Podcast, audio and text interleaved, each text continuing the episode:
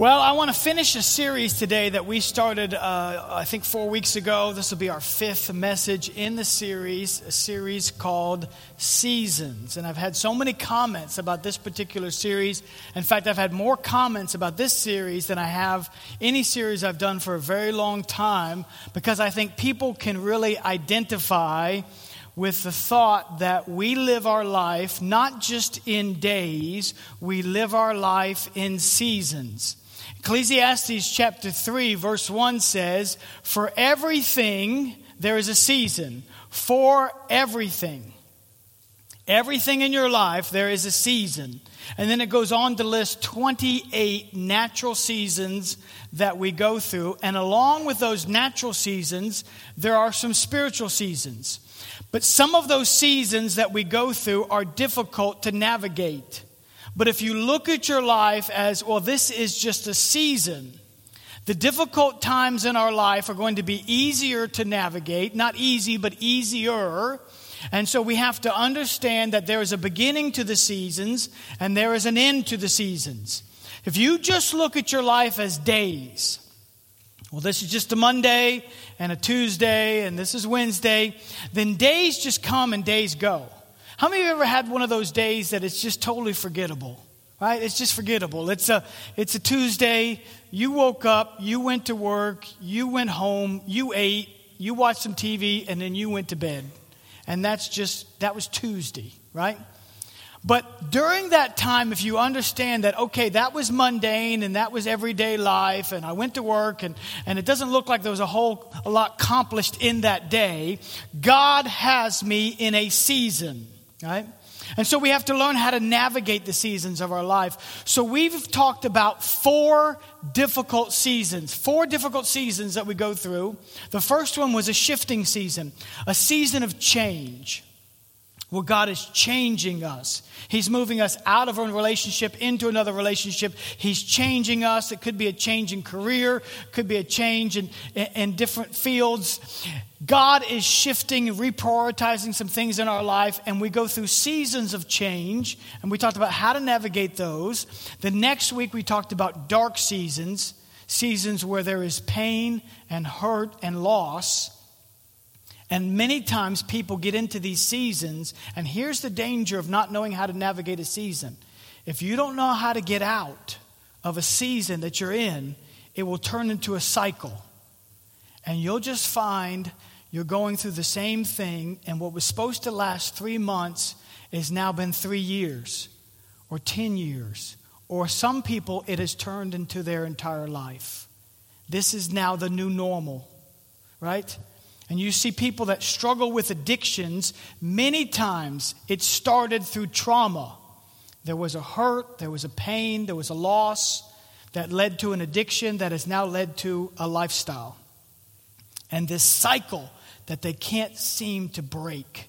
And so we need to know how to navigate seasons. And then last week we talked about the waiting season where God just has us on a holding pattern.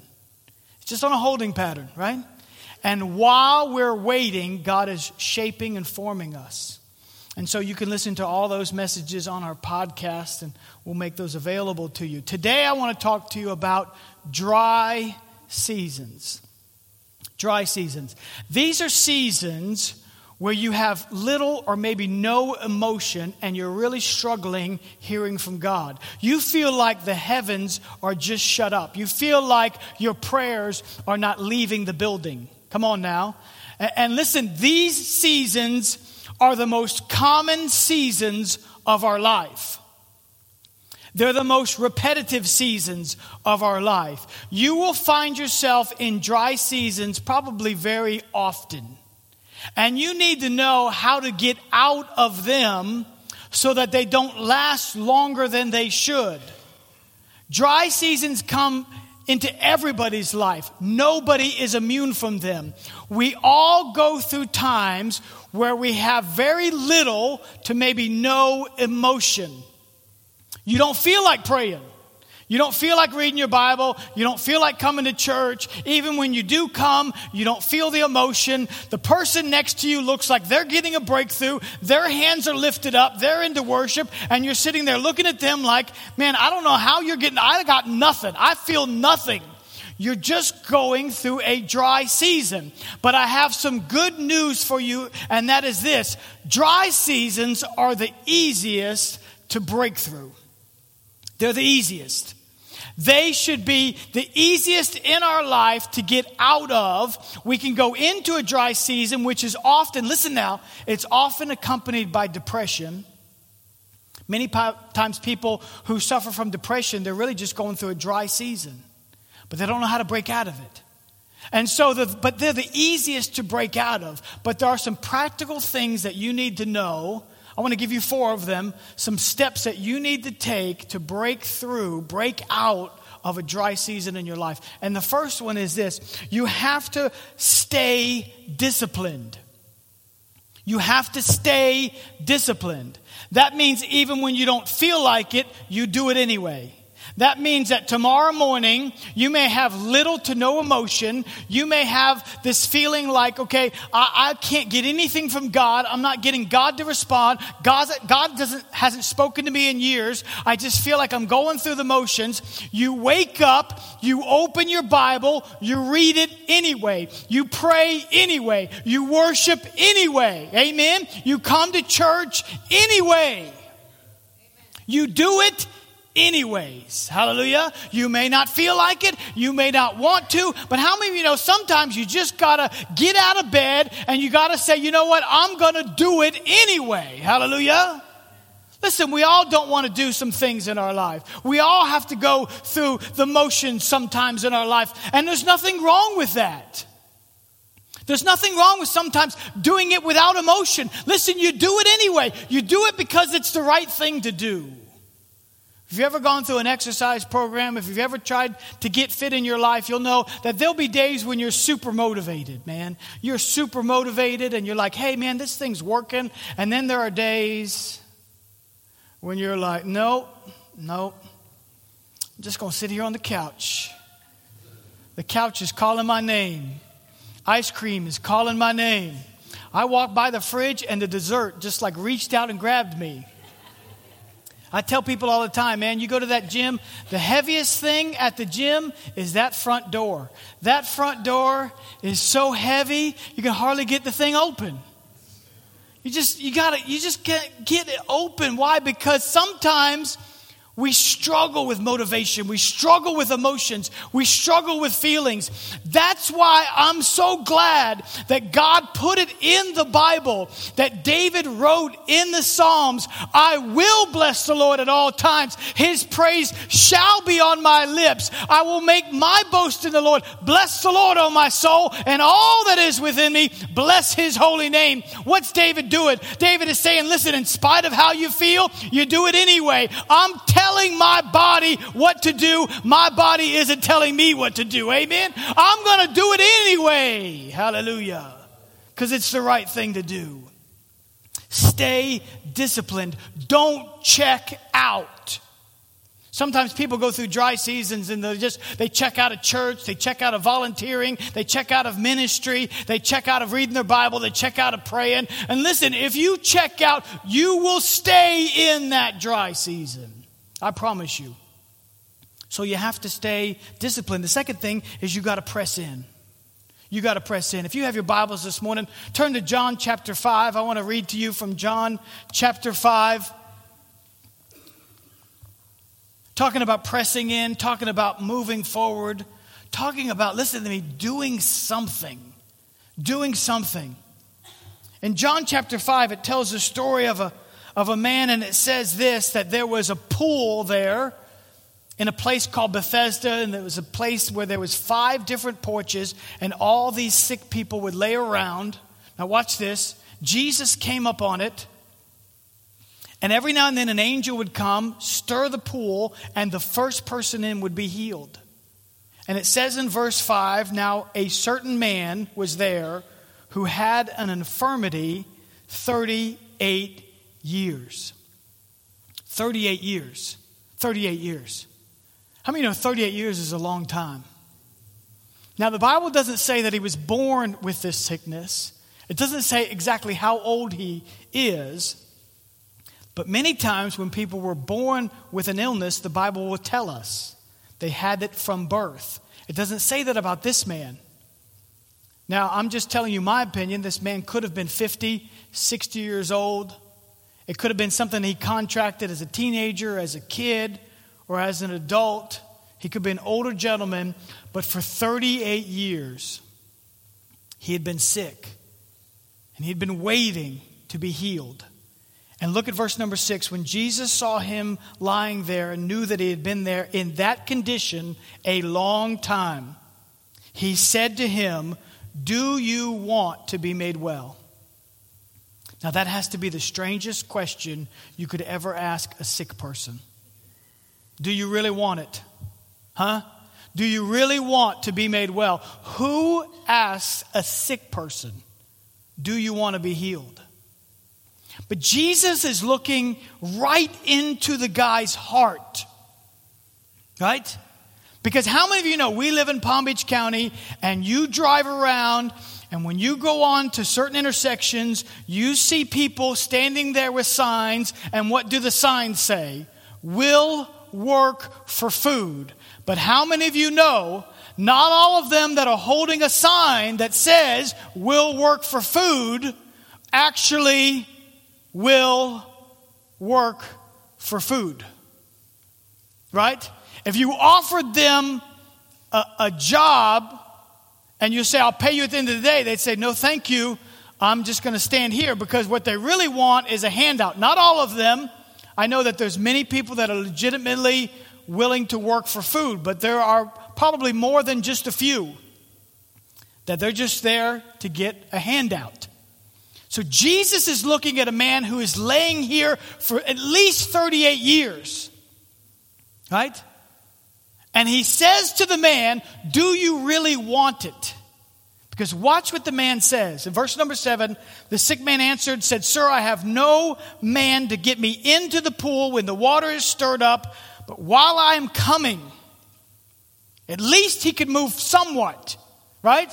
While I'm coming down, I don't have anybody to help me, so while I'm coming, obviously that means I'm coming really slow. Another steps down before me. Now, I've read this quote years ago that says this Some make excuses, others make progress. Right? And, and I remember just gravitating to that excuse. It doesn't work real well on your spouse. Just to give you a, a, just a little heads up, all right? So don't quote it in marriage a lot, all right? You can maybe try it once and then see your response. But for some people, it just doesn't work. Anyway, some make excuses, others make progress. Well, I need to let you know that Jesus is looking at this man 38 years. You mean you couldn't move an inch a month? You couldn't move a foot a year? How far away were you? You at least made some progress because he says, while I'm coming. See, here's the thing some people like their season. Some people become very comfortable in their dryness. Come on now. Some people will say, well, this is just the way it is. I, I guess I'm just going to have an emotionless marriage. I guess I'm just going to have an emotionless career. I just going to have no emotion. Uh, in Christianity, I'm just going to go to church. I'm just going to go through the motions. I'm just going to pray, but I'm just not going to feel anything. And they never press in. They never move forward. But what I have found is this bad marriages don't heal themselves. They don't heal themselves. No. How do I know? Because we were in one. We were in a bad marriage for a long time. And let me tell you, it didn't get better. Did you hear me now? Time does not heal all wounds. If it did, God would be unnecessary. Sometimes you have to do something. You have to move forward. You have to press in. And Jesus is looking at this man and saying, listen, you can sit there for another 38 years or you can do something. And if you're in a dry season, you're in a place where you don't have any emotion, you're just kind of serving God out of duty, but you're not feeling anything, listen to me, do something. Do something. You've got to do something. If you do nothing, positive change will not happen. You've got to do something. You've got to move forward. You've got to shake yourself. You've got to get out of your comfort zone. You've got to maybe do something you've never done before. Say, listen, I'm going to break out of this dry season. I'm going to do something. I want to feel passion. I want to feel God again. Hallelujah. We've got an opportunity coming up in July. Man, we've never done this before. I'm so excited about it. Every January, we do 21 days of prayer and fasting. This July, we're just going to do five. So we got to hit the ground running. We ain't got no time to get warmed up. We don't have any time to, to, to try to, to get going. We got to hit the ground running. So we're calling it Five Days of Fire. It's Monday through Friday, July 30th through August 3rd. Listen, we're just going to believe God. We're going to have worship. We're going to have ministry. We're just going to see what God does. Let the Holy Spirit just move. All right, because we're just believing God. And listen, if you don't want to come, that's when you need to be here. If you've never been to one of our nights before, then you need to show up, right? If you're going through a dry season, if you're going through a time where you can't seem to find the motivation, then you have got to be here. You've got to do something. You've got to press in. You just can't keep doing nothing. You've got to do something. Amen. You got to do something. You got to you got to you got to press in. Jesus is looking and he's saying, Hey, you want it? I've got it. Listen, the problem is never on God's end. Did you hear me? Now? The problem is never on God's end. We have to break through dry seasons. Amen. We have to be willing to, to step out of our comfort zone and say, God, I need something today. So you've got to press in. Number three is this you have to invest your treasure. You have to invest your treasure. In Matthew, the greatest sermon that was ever preached was called the Sermon on the Mount. Jesus preached it. And in the sermon, he says this Do not lay up for yourselves treasures on earth where, your where moth and rust destroy and where thieves break in and steal, but lay up for yourselves treasures in heaven where neither moth nor rust destroys and where thieves do not break in and steal. Watch verse 21 For where your treasure is, there your heart will be also. Some people have often misquoted that. They said, well, you know, where your, your treasure is, there your heart is. No, no, no, that's not what the Bible says. Uh, I should say, they say, where your heart is, your treasure is. They think that, that money follows your heart. I'm telling you, your heart follows your money. And many people, when they check out, one of the first things that happen when they go through a dry season, they stop giving, they stop tithing. And I'm here to tell you, you have got to make sure that you're faithful to God in the area of tithes and offerings. Because if you are not faithful to God in the area of your tithes and offerings, your heart will check out. Because your heart follows your treasure. It does every time, right? You, your heart, you want to you wanna see your heart be, be motivated. You want to you wanna see your heart be all in it. You want to see your heart get planted in this thing. Listen, in the kingdom of God, you just put your money into it.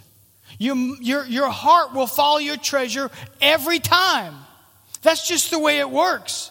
Verse 21 in the Amplified actually says it like this For where your treasure is, there your heart.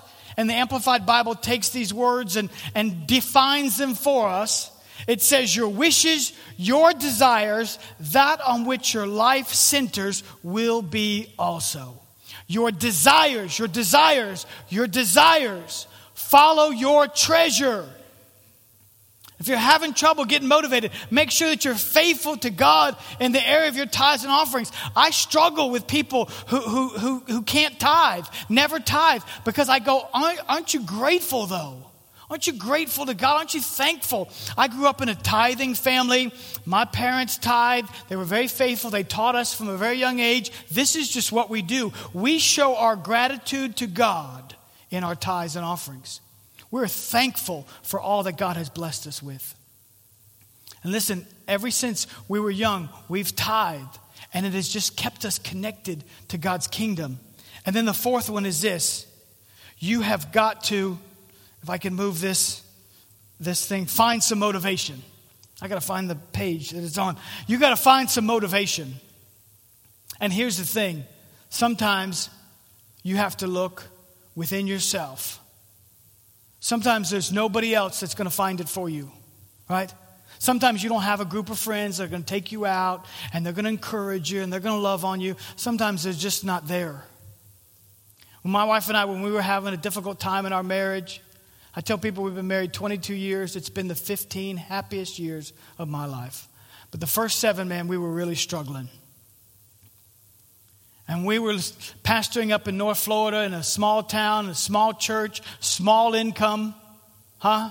And I mean, we were really struggling in every area of our life. And I didn't have anybody that was saying to me, Brian, you got to get it together. I didn't have anybody encouraging me. I didn't have anybody taking me out for coffee and saying, hey, you got to be a better husband. You got to love her. You got to, you got to be a, a better father. I didn't have anybody. I had to find my own motivation. I had to pull myself up and go, you listen, God, it's just me and you in this thing. I don't have anybody with me, but I know this. If I've got you, I've got everything that I need. Sometimes you got to lay hands on yourself. Amen. You got to believe God yourself. You got to say, hey, I may be alone in this thing, but I've got God and I'm going to find the motivation to do what I need to do. Amen. I actually had to look in the mirror of our double wide trailer. We lived in one. I looked in the mirror and I said, hey, you got to get this thing fixed. And if you're here today and, you're struggling with motivation, listen, look in the mirror and say, hey, it's time. It's time. It's time to turn this thing around.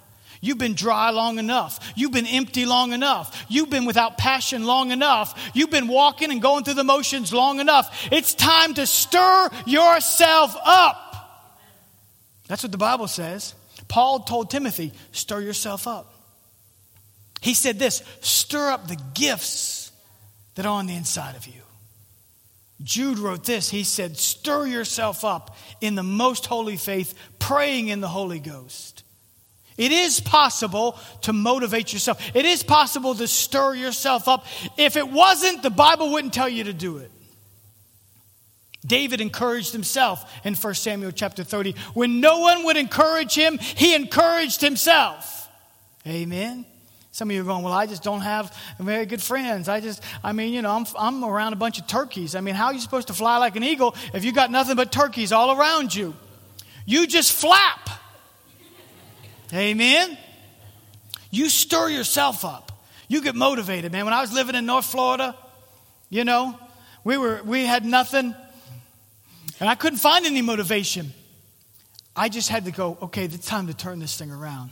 And let me tell you, it was work and it was effort. And it didn't just happen overnight, it took time. But listen, we turned a passionless marriage, a dry, dead, empty marriage, into what it is today. We walked out of that dead, dry season, right, and into a brand new season.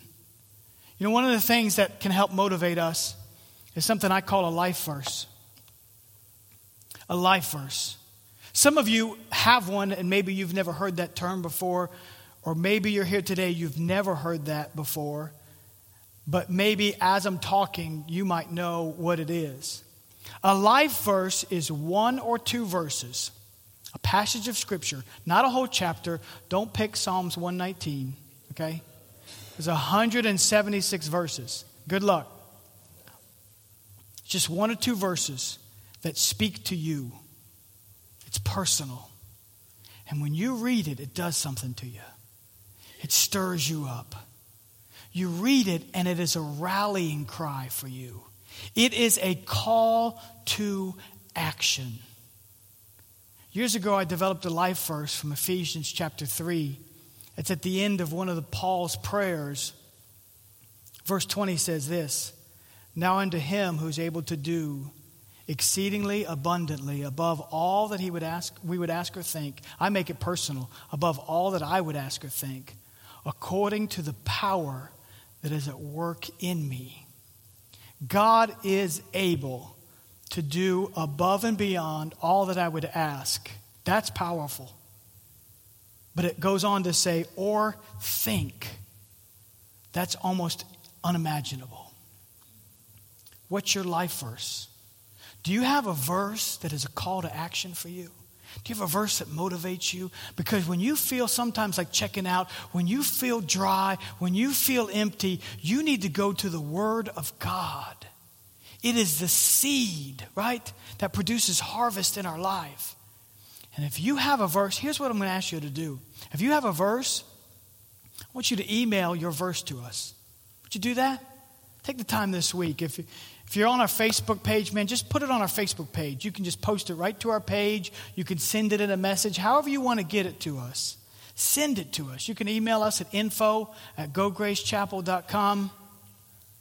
Man, if you got Cynthia and I's phone, just text it to us. Whatever, however you could get it to us. Because, man, I want to hear them. I want to hear the different verses out there. They excite me, man. They motivate me.